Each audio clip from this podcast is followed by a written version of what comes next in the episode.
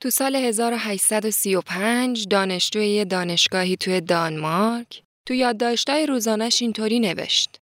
اون چیزی که من واقعا باید بفهمم اینه که باید چی کار انجام بدم نه اینکه چی رو باید بدونم. البته اینم درسته که قبل از هر عملی باید اول دونست. اون چه مهمه اینه که یه هدفی پیدا کنی که باهاش بتونی بفهمی اون اراده خدا که تو قرار اجراش کنی چیه. این خیلی مهمه که اون واقعیتی رو پیدا کنی که حاضر باشی براش زندگی کنی یا بمیری. این اون چیزیه که من واسه داشتن یه زندگی کامل به عنوان یه انسان بهش نیاز دارم.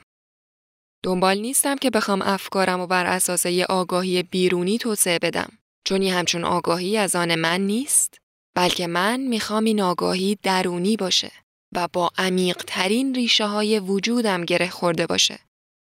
طوری که اگه دنیام سقوط کرد درون من آب از آب تکون نخوره. این اون چیزیه که من بهش نیاز دارم و باید براش زحمت بکشم. این افکار یه دانشجوی 22 ساله است تو سفری که به دور از شلوغی های کوپنهاگ به یه دهکده کوچیک تو شمال دانمارک حوالی سال 1835 نوشت. اینجا فرصتی بود برای اینکه سورن کیکگارد در این باره فکر کنه که می‌خواد با این زندگی سنگین و بی هدفش چیکار کنه. در نهایت اون تو نوشتهاش یه هدفی پیدا کرد که بتونه به خاطرش زندگی کنه و بمیره. اون تصمیم گرفت مجموعه مختلفی از انواع کتاب ها و یادداشت ها و رساله ها رو از خودش به جا بذاره که در نهایت باعث شد بهش لقب پدر اگزیستانسیالیسم رو بدن. لب مطلب اون خط سیر مشترکی که همه این آثار رو به هم وصل می‌کنه همین حرفیه که یه بار تو یکی از همین یادداشت های روزانش نوشت. حقیقت چیزی نیست که بخوای صرفاً حواست بش باشه یا در موردش حرف بزنی بلکه حقیقت همونه که باید زندگیش کنی.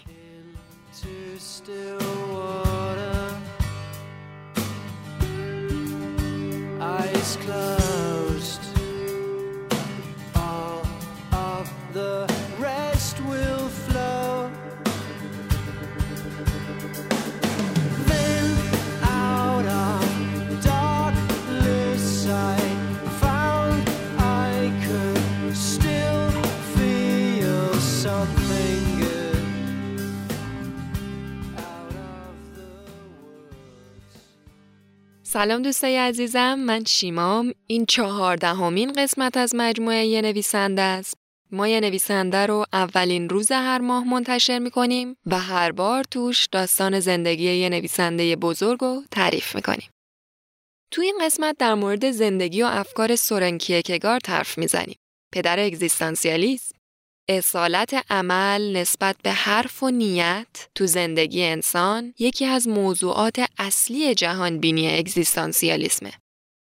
جهانبینی که اونقدر وسیعه که از یه آدم مسیحی مثل سورن کیرکگارد توش جا می‌گیره تا یه آدم خدا ناباور مثل فریدریش نیچه و ژان پل سارت و حتی نویسنده های خفنی مثل فودور داستویفسکی. باور کیرکگارد به اینکه واقعیت حاضر و آماده تو کتابا نوشته نشده باعث شد که تو نوشته هاش یه سبک کاملا متفاوت رو در پیش بگیره. کتاباش همیشه نیمی از مکالمه رو جلو می‌برن و ما رو با خودشون همراه می‌کنن تا مشتاق و مفتخر سمت دیگه این دیالوگا رو تکمیل کنیم. با خوندن نوشته های کیرکگارد می‌فهمیم که اصولا از اون آدماست که سوالای مهمی می‌پرسه. یه وقتا گولت می‌زنه. برات دام پهن می‌کنه تا سر این موضوع که باید راست گفت و راست فکر کرد به چالشت بکشه. بریم ببینیم این فیلسوفی که میگن اولین فیلسوف اگزیستانسیاله و واسه همین بهش لقب پدر اگزیستانسیالیسمو دادن کی بوده و چه حرفی می‌زنه؟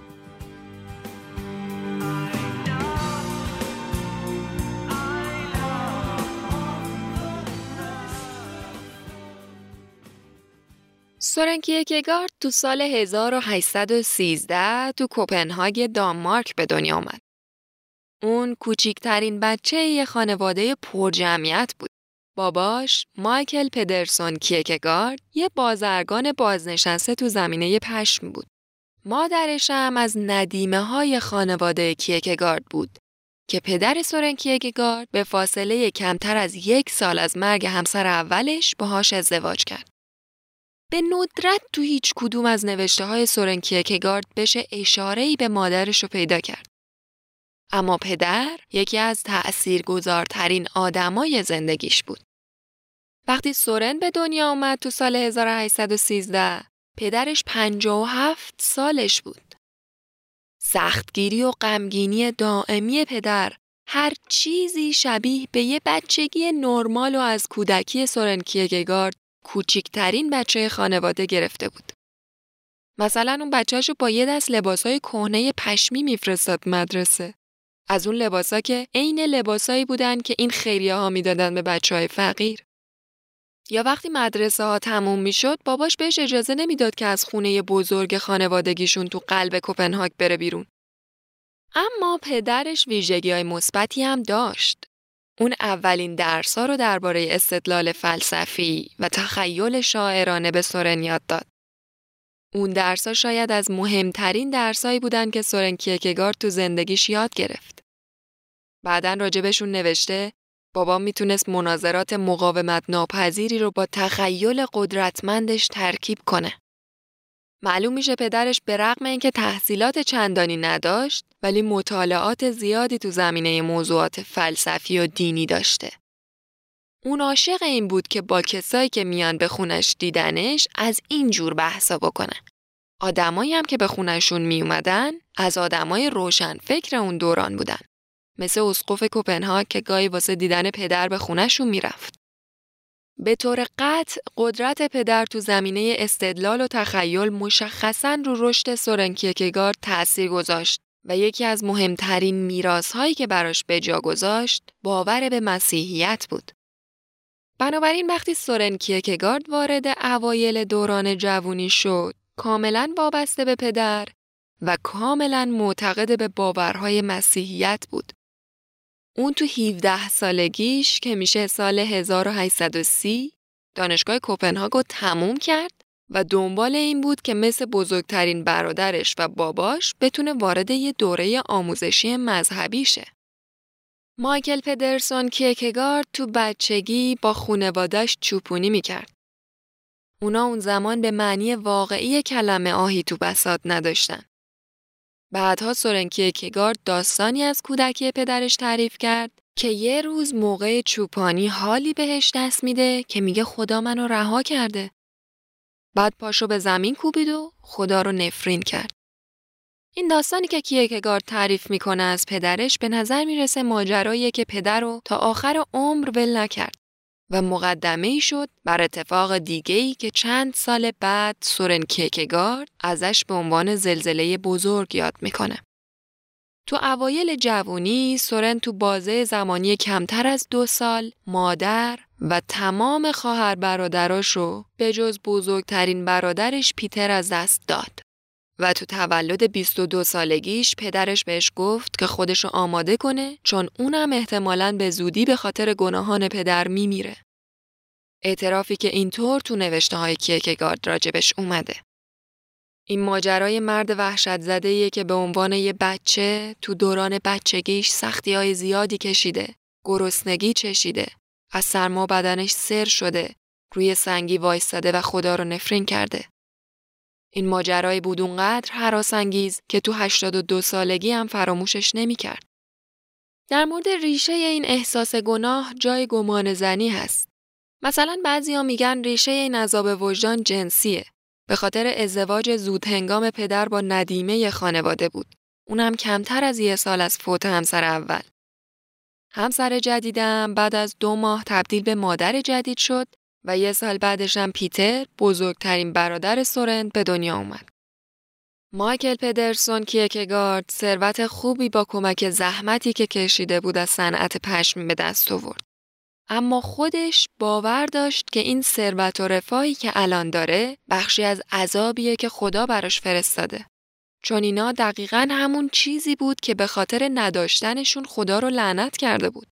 اما حالا با این همه ثروت می‌خواست چه کنه وقتی عزیزانش دیگه کنارش نبودن؟ لابد باید شاهد به باد رفتن و خاکستر شدن همه این ثروت می بود.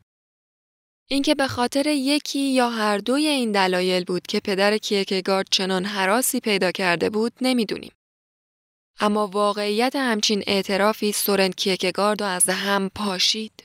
اون از خونه پدری بیرون زد تحصیلات مذهبیش رو رها کرد و خودش رو غرق تو زندگی جدیدی کرد که توش کارش فقط این بود که بره تئاتر، کافه، سالنای رقص اما درونن تو تاریک ترین دوران ناامیدیش تو مرز خودکشی زندگی می‌کرد. سورن آدم زیرکی بود. اینو همه می‌دونستن.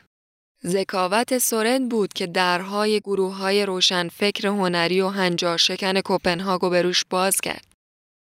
یکی از اعضای یک گروه نویسندگی که جزوش شد هانس کریستیان آندرسون بود. نویسنده جوجه اردک زشت، بند انگشتی، دخترک کبریت فروش. تو این دوران سورن کیرکگارد با شخصیت های ناجوری میگشت. سنگین می نوشید. ولخرجی و عیاشی می کرد. خیلی شیک و پیک لباس می پوشید و بدهیاش روی همدیگه تلمبار می شد. بعد باباش همه رو یه جا پرداخت می کرد. البته تو این دوران بین یه عالم قبض و بدهی کافه ها و فروشگاه ها مقدار قابل توجهی از هزینه ها مربوط به کتاب فروشی های کوپنهاگ بود.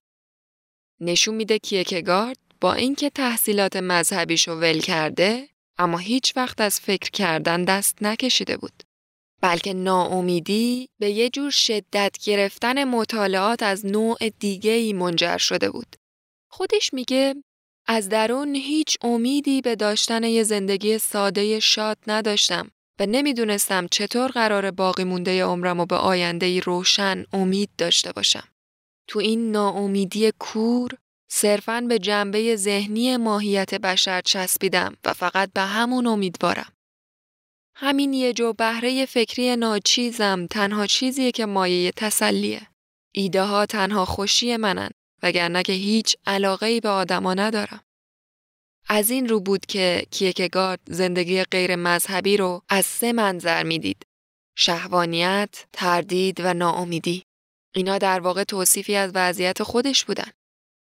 بنابراین به دنبال عزم سابقش برای پیدا کردن حقیقتی که برای اون حقیقت داشته باشه، زندگی متفکرانه پرکاری رو شروع کرد.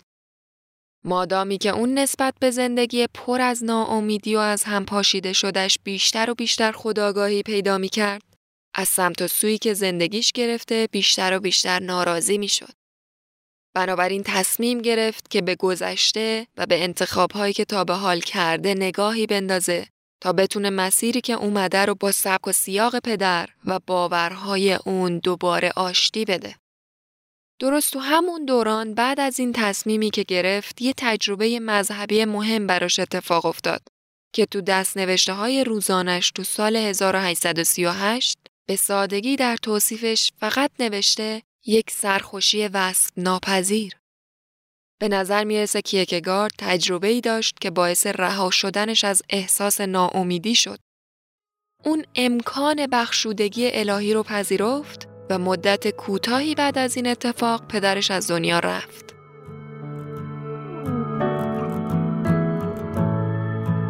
As the chillest towers past my window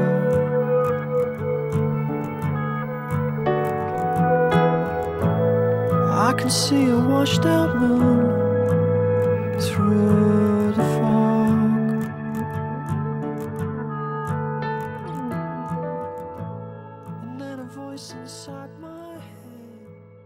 کیکگارد دوباره به تحصیلات مذهبی رو آورد و اونچه ناتموم مونده بود رو با نمرات درخشان تموم کرد. شاید دنبال این بود که پیرو آرزوی پدر کشیش شه. اما مهمتر از اون این بود که حالا دیگه خودش دوست داشت که خودشو برای یه موقعیت روحانی آماده کنه. اگه یه شغل مطمئن می داشت، دیگه می‌تونست ازدواج کنه. سورن کیکگارد عاشق دختری به اسم رگینا اولسن شد. ماجرای عشق سورن و رگینا یکی از داستانای تراژیک عشقیه. سورن وقتی عاشق رگینا شد که دختر فقط 15 سالش بود. بنابراین سکوت کرد تا رگینا به قدر کافی بزرگ بشه که فرصت مناسب برای ازدواج پیش بیاد. اون تو دفتری که ده سال بعد به اسم رابطه من با او نوشت ماجرای نامزدی غمانگیزش با رگینا رو اینطور توضیح داد. تابستون 1840 من امتحان الهیاتم رو دادم. بعد بلا فاصله به زادگاه پدرم سری زدم. شایدم به خاطر این بود که یه ذرم اونو ببینم. مثلا چند تا کتاب بهش قرض بدم و ازش بخوام که فلان کتاب فلان تیکش رو حتما بخونه. من از ماه آگوست تا سپتامبر اونجا بودم. بهش نزدیک شدم. هشتم سپتامبر وقتی از خونه بیرون رفتم مصمم بودم که در مورد این ماجرا یک بار و برای همیشه یه تصمیمی بگیرم. ما همدیگر رو تو خیابون کناری خونه دیدیم. اون به من گفت که کسی خونه نیست. من اونقدری جسور بودم که بفهمم این یه دعوته و همون فرصتیه که من می‌خوام. ما به خونهشون رفتیم و تو اتاق نشیمن تنها وایستادیم. ازش خواهش کردم که یکم پیانو برام بزنه مثل هر دفعه که این کارو می‌کرد. ولی بعد بلا فاصله کتاب نوتو از دستش گرفتم بدون خشونتون رو بستم و انداختمش روی پیانو. بعد بهش گفتم کی به موسیقی اهمیت میده موضوع تویی که دو سال دنبالتم. اون ساکت موند. در ادامه من اونو اقفال نکردم. حتی بهش نسبت به خودم اختار دادم. نسبت به اندوه و دلمردگیم. در نهایتم رفتم. چون می ترسیدم که مبادا کسی بیاد و ما دوتا رو با هم ببینه و به اون بدگمان شه. من مستقیم رفتم پیش پدرش. اون نگفت آره نگفت نه. اما با این وجود به حد کافی اشتیاق داشت. ازش خواهش کردم که به هم فرصتی بده تا باهاش حرف بزنم و اونم برای پس فرداش بعد از ظهر بهم اجازه داد. این بار که دیدمش حتی یک کلمه هم نگفتم که فریبش بدم و اون گفت بله. فاصله بعد از جواب آره رگینا سورن وحشت زده شد. فکر کرد اشتباه کرده. این احساس منفی پیشبینی بود یا هرچی که بود باعث شد به دلش بد بیفته و بعد تبدیل به واقعیت شد. سورن بیش از حد غم زده بود، بیش از حد درگیر احساس گناه بود، بیش از حد تنها بود. اون تو آخرین بررسیش به این نتیجه رسید که زندگیشو می‌خواد وقف نوشتن کنه نه ازدواج. سورن کیکگارد نوشتن و برای خودش یه وظیفه مذهبی می‌دید. اون خودش رو یه استثنای مذهبی می‌دید که ازدواج براش ممنوعه. بنابراین بعد از چند ماه نامزدیشو به هم زد. رگینا واسه نگه داشتنش خیلی تلاش کرد. یه بار واسه حرف زدن باهاش حتی به خونه سورن کیکگارد رفت. کاری که واسه یه زن تو عصر ویکتوریا خیلی جسورانه بود. اون به خونه سورن رفت تا اونو به روح پدرش قسم بده که این نامزدی رو به هم نزنه. اما تلاشاش بیفایده بود. در نهایت اونم از این کار دست برداشت. سورن واسه اینکه آبروی معشوقش رو حفظ کنه یه سری کارایی کرد که ذهنیت عمومی رو علیه خودش بکنه. اون خودش رو یه لاعبالی جا زد تا مردم قانعشن که رگینا سورنو کنار گذاشته. واسه خلاص شدن از اون شرایط نقشه آدم پست و بازی کردم. این تنها کاری بود که باید انجام می‌دادم تا منو رها کنه و سراغ مسیر دیگه ای واسه ازدواج بره. اون دوران شبا رو با گریه و روزا رو با شوخ طبعی بیشتر از حالت عادی میگذروندم. کاری که انجام دادنش ضروری بود. مثلا در راستای همچین استراتژی فاصله بعد از به هم زدن رسمی نامزدیش با رگینا می‌رفت تئاتر رو اینور و اونور و عیاشی می‌کرد. وقتایی هم که به گریه کردن یا نقشه آدم پست و بازی کردن نمیگذروند مینوشت. بعد از اینکه تو تئاتر تو انظار عمومی ظاهر می‌شد و مأموریتش رو انجام می‌داد سراسیمه برمیگشت خونه تا خودش رو به کاغذ و قلمش برسونه داستان نامزدی نافرجام سورن باعث شکوفا شدن توانایی های شعر و شاعری توش شد. از این زمان به بعد زندگی سورن کیکگارد فقط وقف نوشتن شد. اون تا آخر عمر عاشق رگینا بود و خیلی از کتاباشم به اون تقدیم کرد. اگرچه هیچ وقت به اسم ازش نام نمی برد. اما رگینا می‌فهمید که منظور از اون نوشته های چاپی قرمز رنگ چیه وقتی که می نویسه به اون یگانه منحصر به فرد. اگه بگیم به هم خوردن رابطش با رگینا باعث تضعیف توانایی های خلاقانه سورن کیکگارد شد، واقعیت رو کتمان کردیم. در واقع جداییش از رگینا باعث اوج گرفتن تمام توانمندی های ادبی شد. تو 6 سال آیندهش یعنی حدوداً بازه زمانی بین سالای 1842 تا 48 کیکگارد 17 جلد محتوا منتشر کرد. شگفت آورتر از تعداد جلدهای آثارش کیفیت و تنوع بی‌نظیرشونه. از رساله های فلسفی و مذهبی بگیر تا رمان ها، نقدای ادبی، رساله های روانشناختی، تجزیه و تحلیل های اجتماعی، ادبیات مذهبی و چندین و چند اثر دیگه که هر کدومشون بیشتر از 100 صفحه محتوا دارن. یکی از این آثار منحصرا مربوط به پیشبینیهاش درباره آینده است و یکی دیگهشون هم زندگی نامه خودشه که توش از تصمیمش واسه نوشتن اونم به صورت ناشناس با اسمای ساختگی حرف زده. کلا از اون آدمای پرکار و یه کمی عجیب و غریبه که آثار زیادی داره با کلی اسامی مختلف توی زمینه های مختلف. مثلا میگن ژانرهای مختلفی تو نوشتهاش استفاده می‌کرد که عین تیپ لباس میموند براش. یه مدت استفادهشو می‌کرد بعد یه سبک دیگه مینوشت. یا مثلا متونی داره ساده و روون و بعد یه سری متونی داره بسیار پیچیده که خوندنشون به حد شکنجه آوری سخته. اینجوری می نوشت و زیادم می نوشت. مثلا یهو می‌دیدی دو تا اثر سنگین و همزمان منتشر می کرد. لحن نوشته هاش معمولا تنه آمیزه و سبک نگارش هر کدوم از آثارشم متناسب با اون فکریه که می‌خواد به چالشش بکشه. انگار این همه پرکاری کم مخاطباش هاج و واج می‌کرد. بعد وقتی اثر منتشر می‌شد همیشه خودش تند و تیزترین نقد و بهش وارد می‌کرد. با همه اینام حداقل در مورد نصفی از آثارش ادعایی نکرده. فقط یه گروه از اسمای عجیب و غریبی رو که انتخاب کرده رو معرفی کرده و به این اسمای مستعار مطالبش رو چاپ کرده. مثل نیکولاس نوتبنی، هیلاریس بوکبایندر، یوهانس کلیماکس و کلی اسمای دیگه. استفاده از این اسمای مستعار کاری بود که وقتی کتابی رو منتشر می کرد خیلی توجه مخاطباش رو جلب می کرد. اما چرا یه همچین روش عجیبی داشت؟ خب اول اینکه این یکی از ویژگی های سورن کیکگارده که میگن کلا آدمی بود که خیلی بیشتر از اون که دوست داشته باشه به ما جوابی بده از این لذت می‌بره که ما رو به فکر بندازه. بنابراین صرفا دنبال اینه که بین مجموعه ای از اسمای مستعار مناظره رو جلو ببره و ما مجبور میشیم از این موهبت خوندن چند تا دیدگاه واسه خودمون یه تصمیمی بگیریم. یه دلیل دیگه این اسمای مستعار اینه که کیکگارد به ملموسترین شکل ممکن می‌خواد وجود همچین اشکالی از زندگی رو بهمون به نشون بده.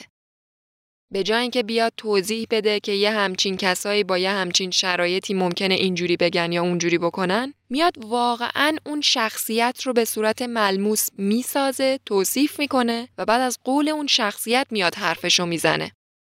و دلیل سومش هم اینه که کیکگارد دنبال اینه که بهمون فشار بیاره تا موجودیت واحد و منسجمی بشیم.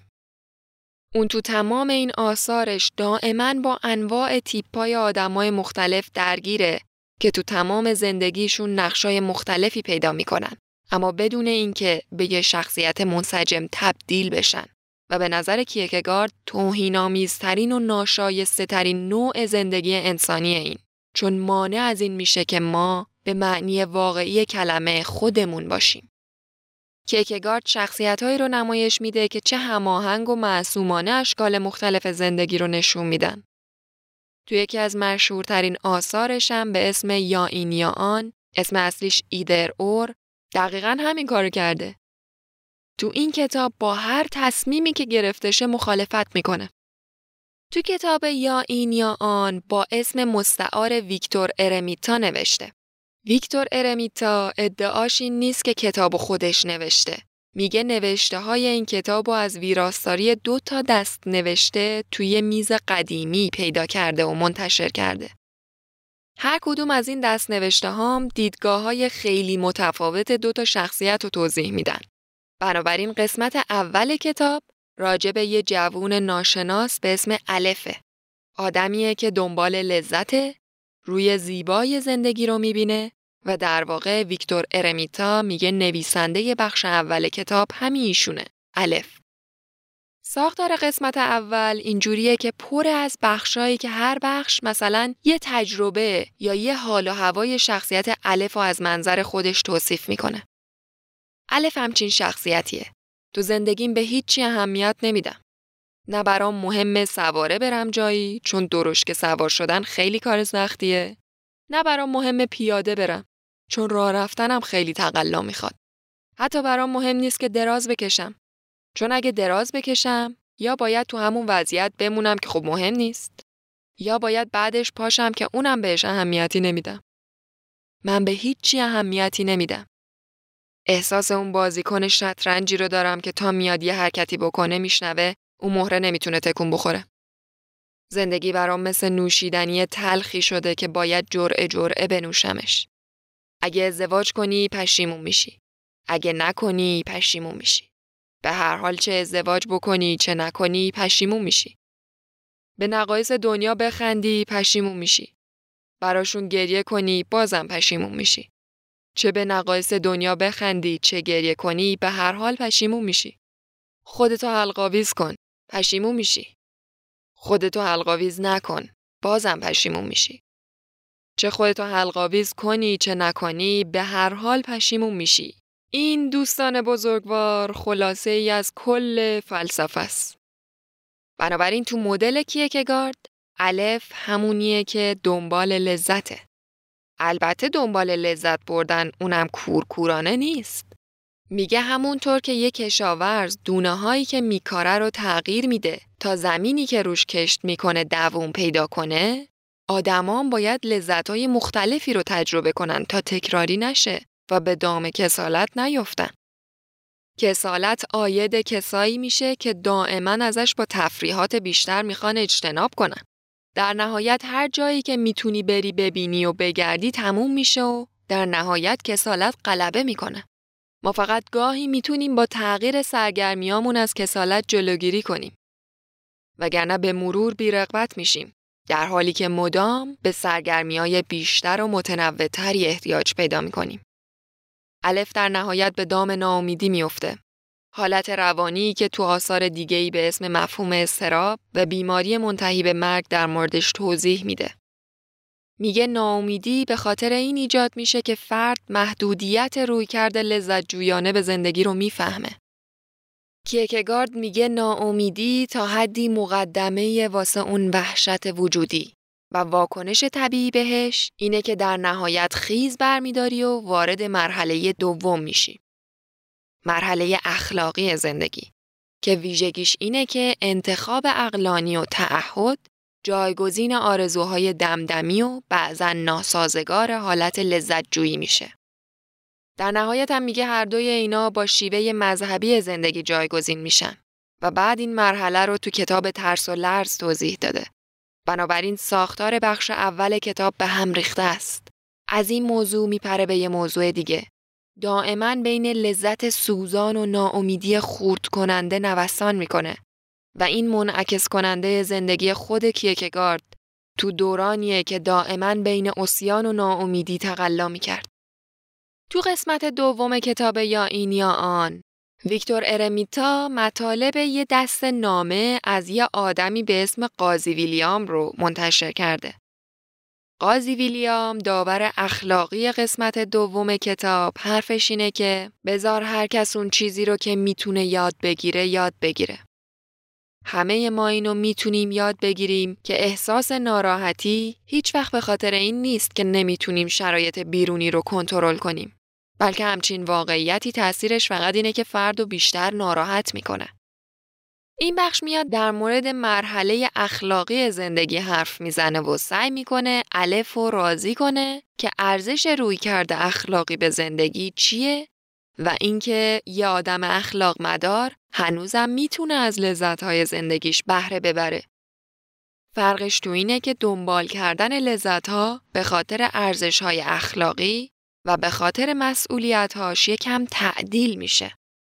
کتاب بعدی که بلا فاصله بعد از یا این یا آن و اونم با اسم مستعار دیگه ای منتشر کرد ترس و لرزه. نویسنده این کتاب اسمش یوهانس دیسلنتیوه.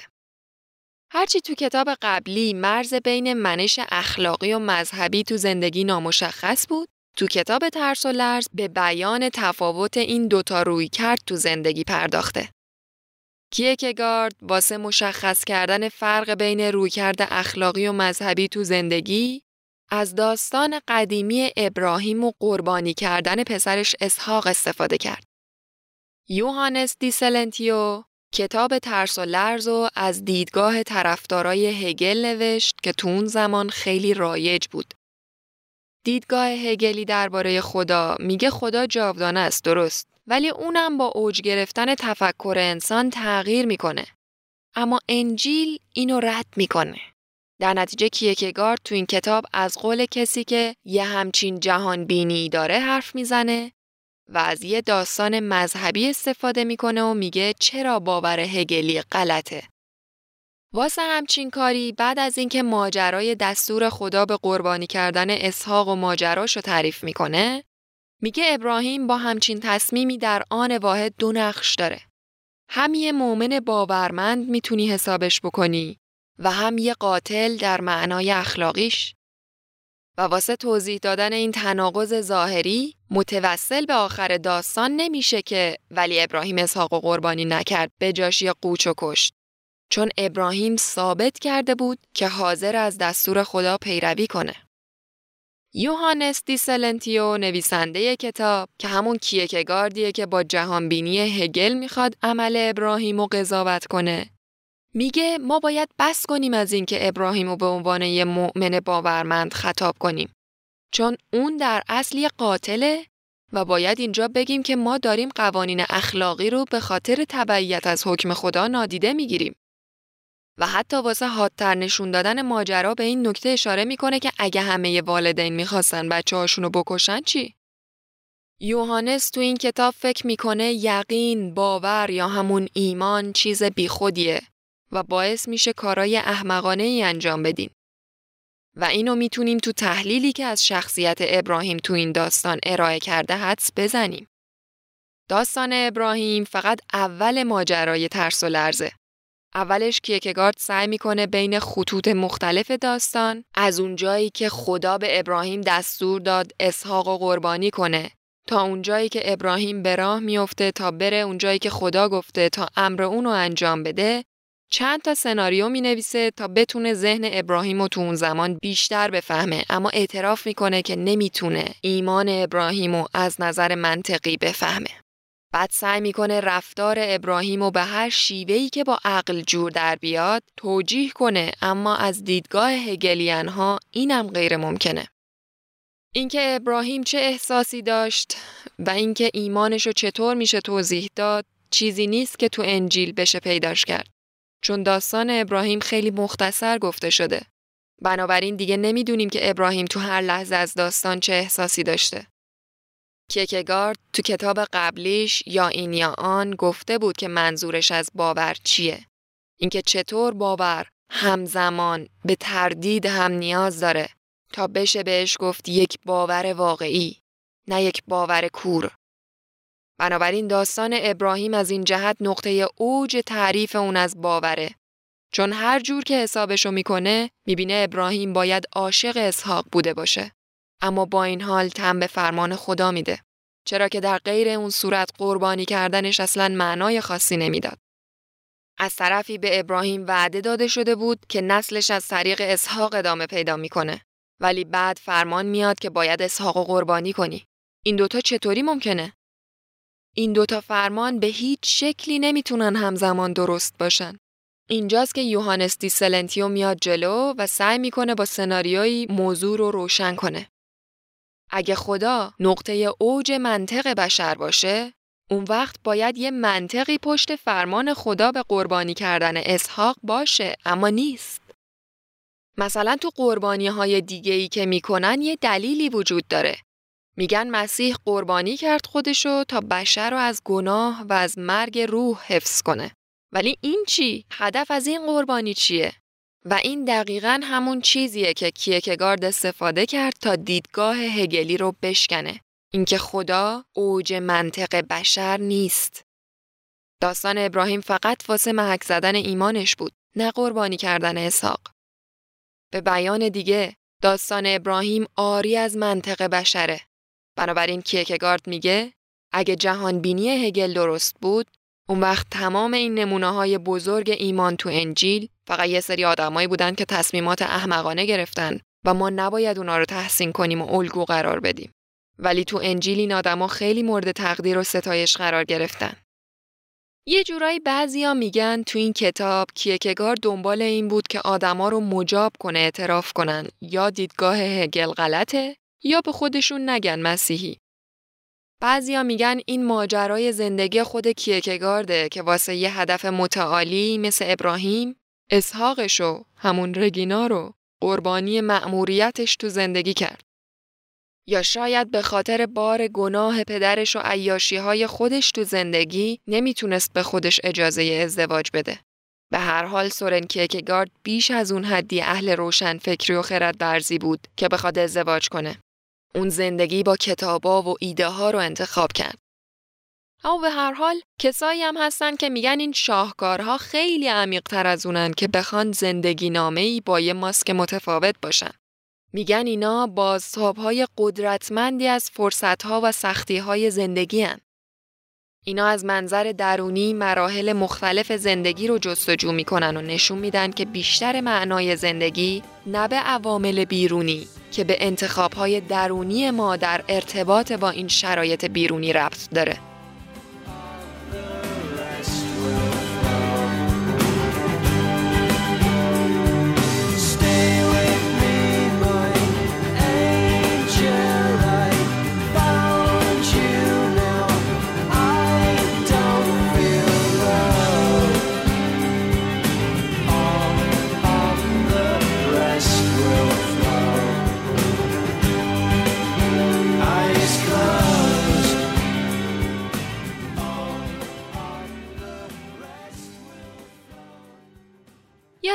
میاد تو کتاب یا این یا آن گفته بودیم نویسنده کتاب سه تا روی کرده به زندگی رو معرفی کرد.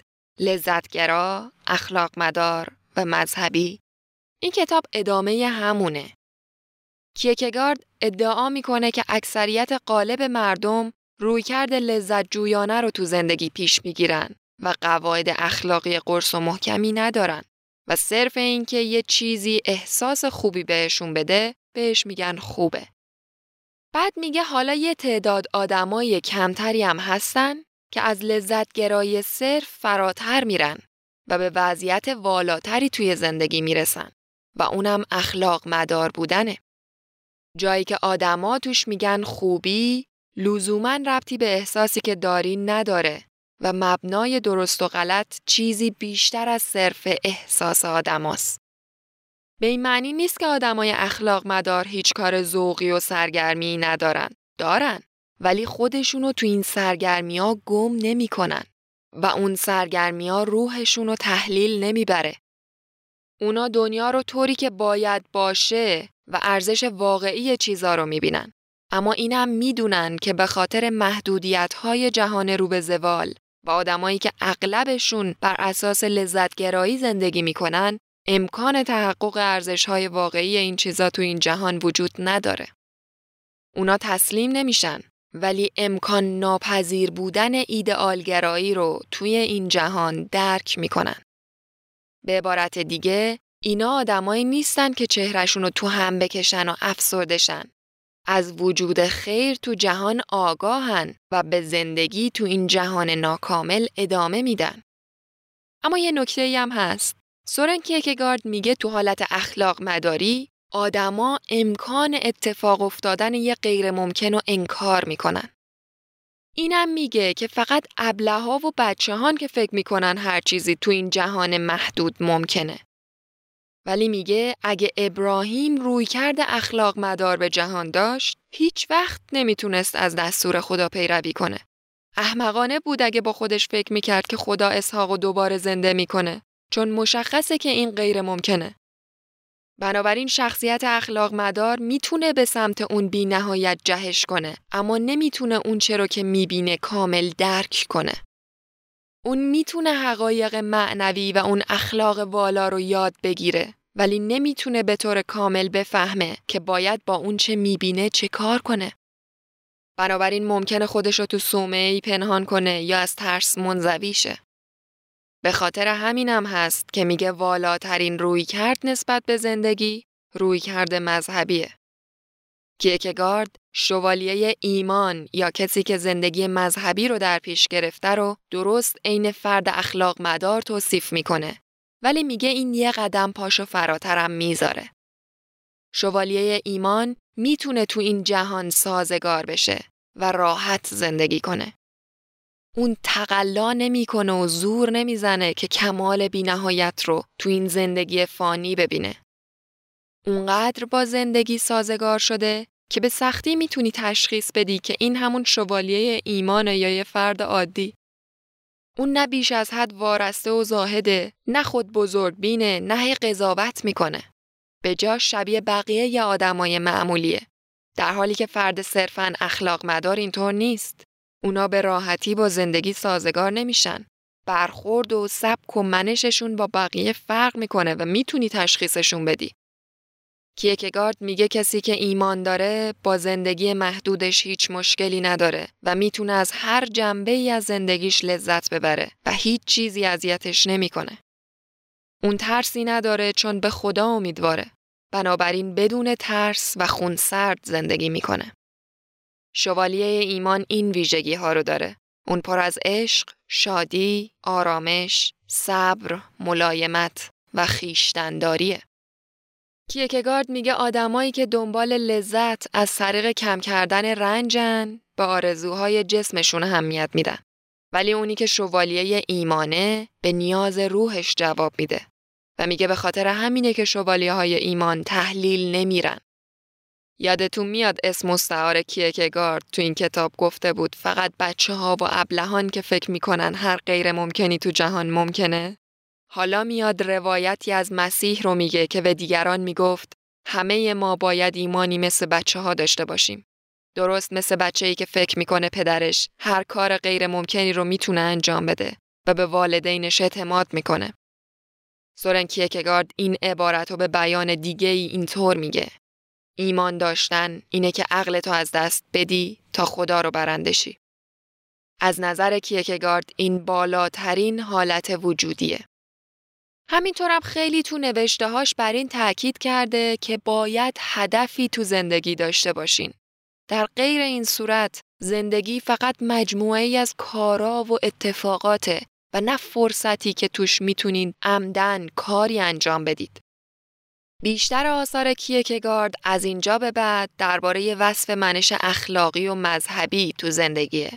و یکی از مهمترین آثارش بعد از ترس و لرز کتابی به اسم بیماری منتهی به مرگ. خیلی از شاگردای کیرکگارد باور دارن که آثاری که با اسم مستعار آنتی‌کلیماکوس چاپ کرد جز بهترین دستاوردهای فلسفیشن و کتاب بیماری منتهی به مرگ یکی از همین است. تا حالا سورن کیکگارد هر کتابی که با اسم مستعار چاپ می کرد واسه بیان دیدگاه های غیر مسیحی بود که خودش پشت سر گذاشته بودشون. اما آنتیکلیماکس از جنبه سازگار ناپذیر مسیحیت می نویسه. اون از اینکه بخواد این موارد رو به نام خودش بنویسه اکراه داشت چون خودش رو تو برآورده کردن حد اعلای این موارد ناکامل می‌دید. سورن کیکگارد به خاطر اون وقفه زمانی که به عیاشی پرداخته بود توی زندگیش همیشه احساس گناه می‌کرد.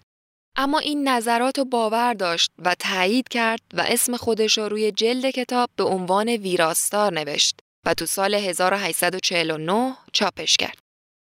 بیماری منتهی به مرگ کتابیه که کیکگارد درباره ناامیدی نوشت. منتها واسه درک منظور کیکگارد تو کتاباش اول باید با چند تا مفهوم آشنا شد.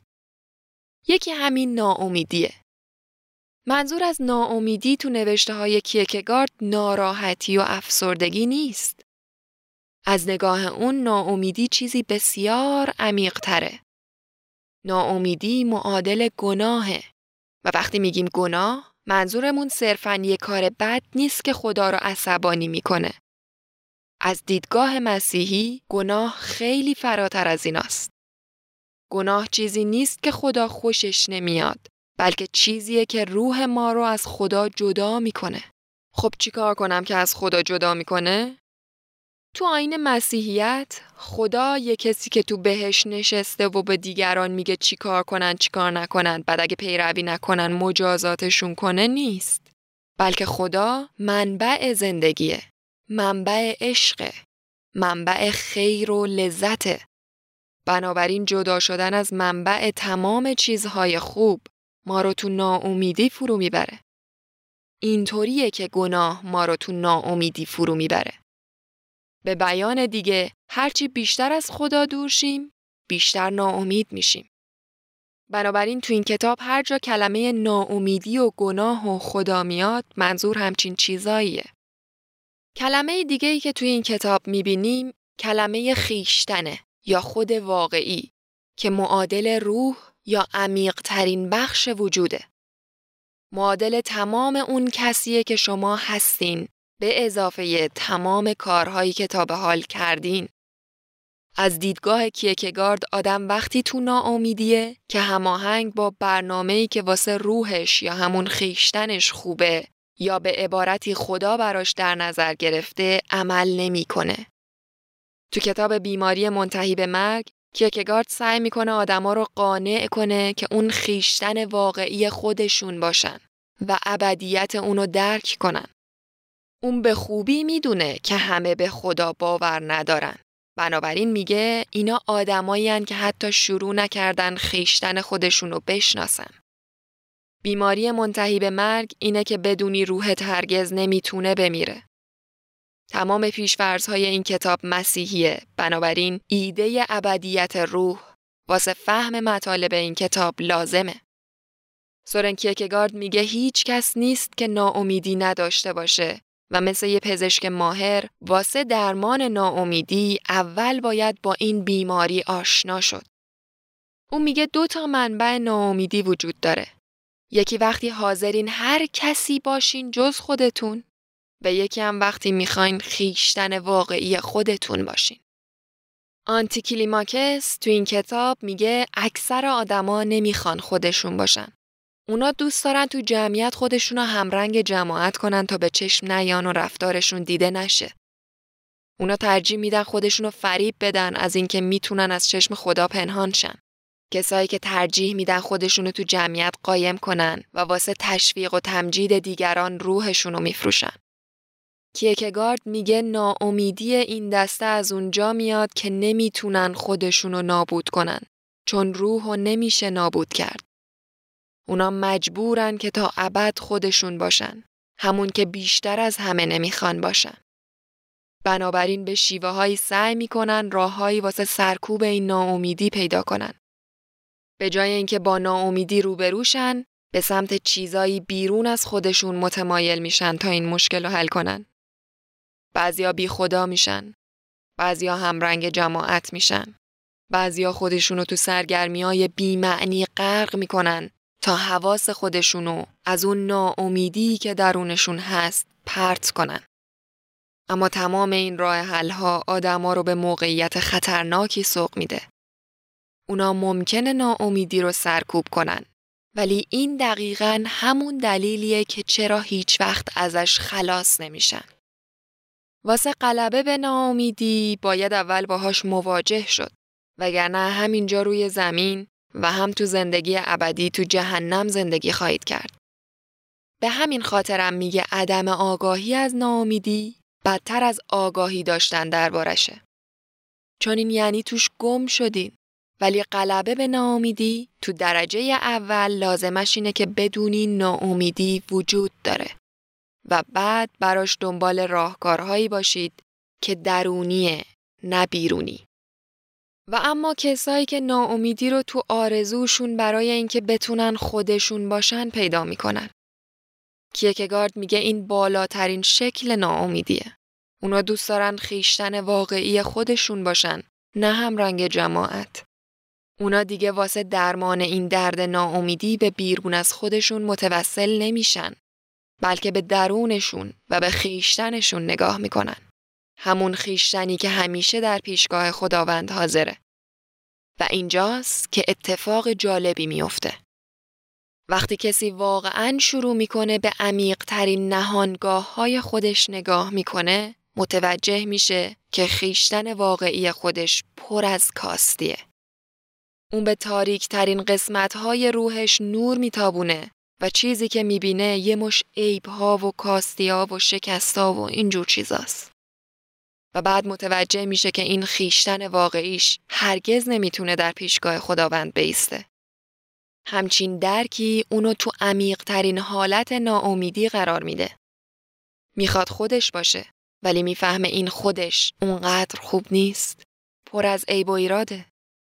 کیه که گارد اما میگه در واقع فکر می‌کنه این بهترین جاییه که هر کسی می‌تونه توش باشه و می‌خواد که مخاطبش هم تو همین موقعیت باشه تا به روح خودش نگاه کنه و شیاطین روح خودش رو بشناسه که یونگ بهش می‌گفت سایه.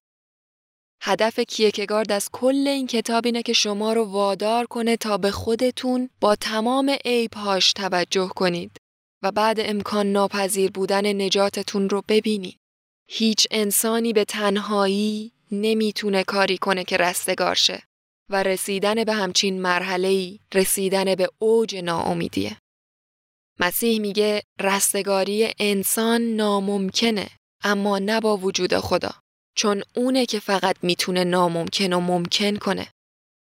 کیکگارد میگه اینجا جاییه که ما همونطور که درباره ابراهیم گفتیم باید انتخاب کنیم.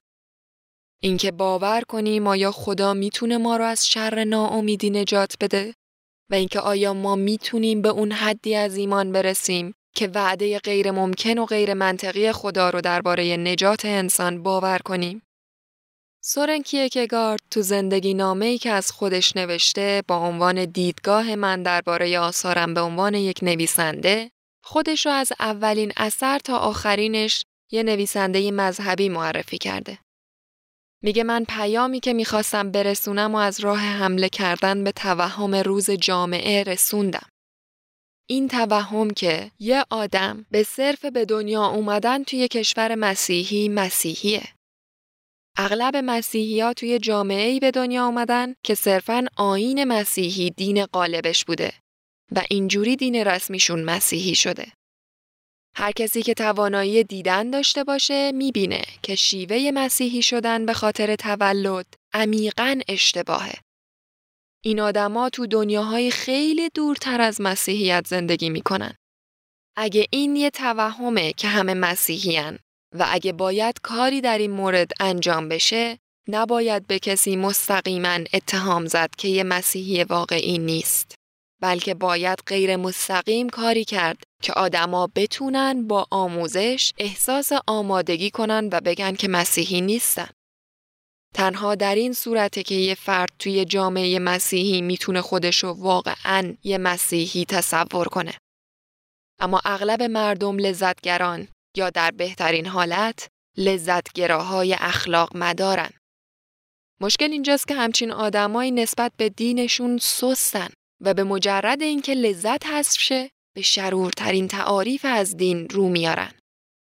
خب این حرفا به مذاق کلیسا خوش نمی اومد چون مسیحیت رو به عنوان یه نهاد اجتماعی و سیاسی نقد می کرد. خصوصا اسقف کوپنهاگ اصلا از حرفای کیکگارد خوشش نمی اومد. اون تو جامعه دانمارک آدم سرشناس و محترمی بود. اون از یه سری آثار کیکگارد حتی تعریف کرده بود و گاهی باش رفتار محبت آمیزی داشت. مثلا یه بار گفته بود که اثر یا این یا آن جاودانه است به خاطر اینکه دستاورد بزرگ ادبی به حساب میاد. جدای از همه اینا واسه اسقف به یاد پدرش که گاهی به دیدنش می‌رفت سورن کیکگارد احترام قائل بود و تا مرگ اون انتقاد مستقیمی به کلیسا نکرد.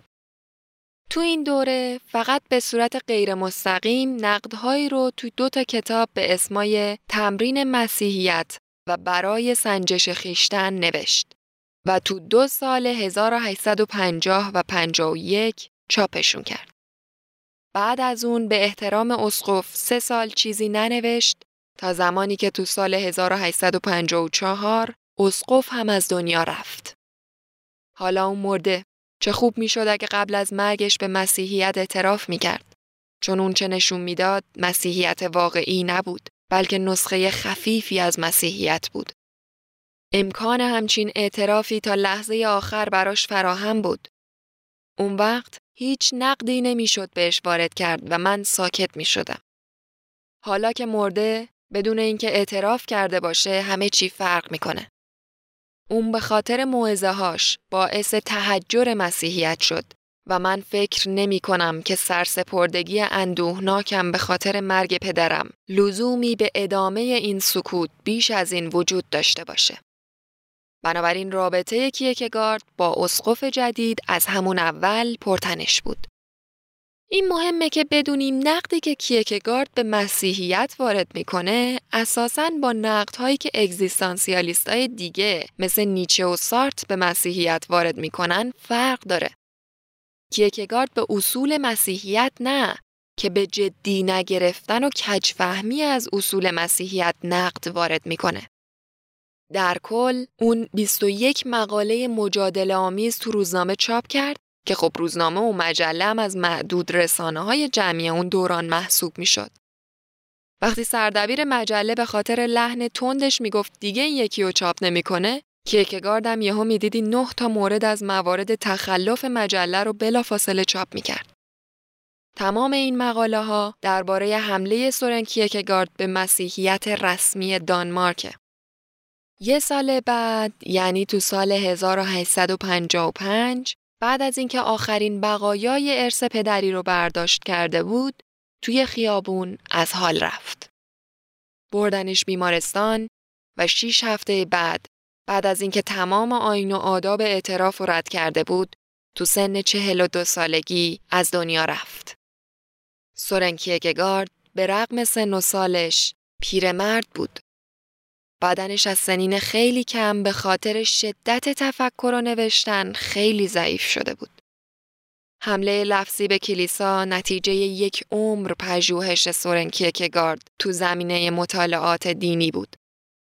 نتیجه تمام آثارش باعث بیدار شدن حس واضحی از جواب به این سواله که زندگی کردن به عنوان انسان و خصوصا به عنوان پیرو مسیح یعنی چی و همچین نتیجه تو هیچ کدوم از آثارش به خوبی کتاب برای سنجش خیشتن که چهار سال قبل از مرگش تو 1851 چاپ کرد خلاصه نشده.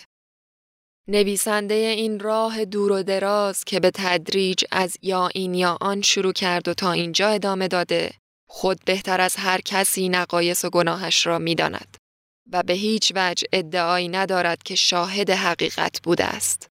بلکه بیشتر به شاعر و متفکری عجیب و غریب میماند که هیچ سخن جدیدی نیاورده بلکه اسناد موجودیت فردی انسان را در صورت امکان به شیوهی سمیمانه تر بازخانی کرده است.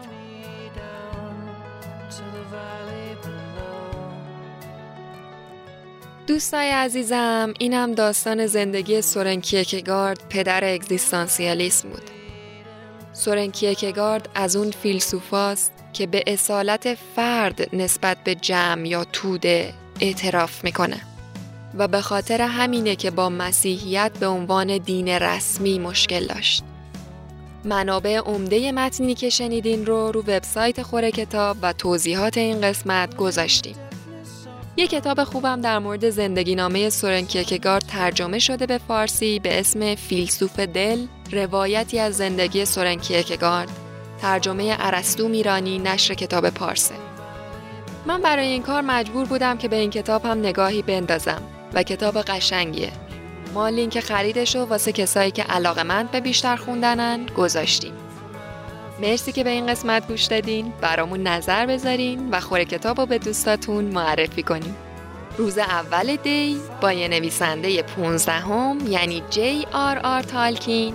نویسنده رمان مشهور ارباب حلقه ها برمیگردیم. فعلا خدافظ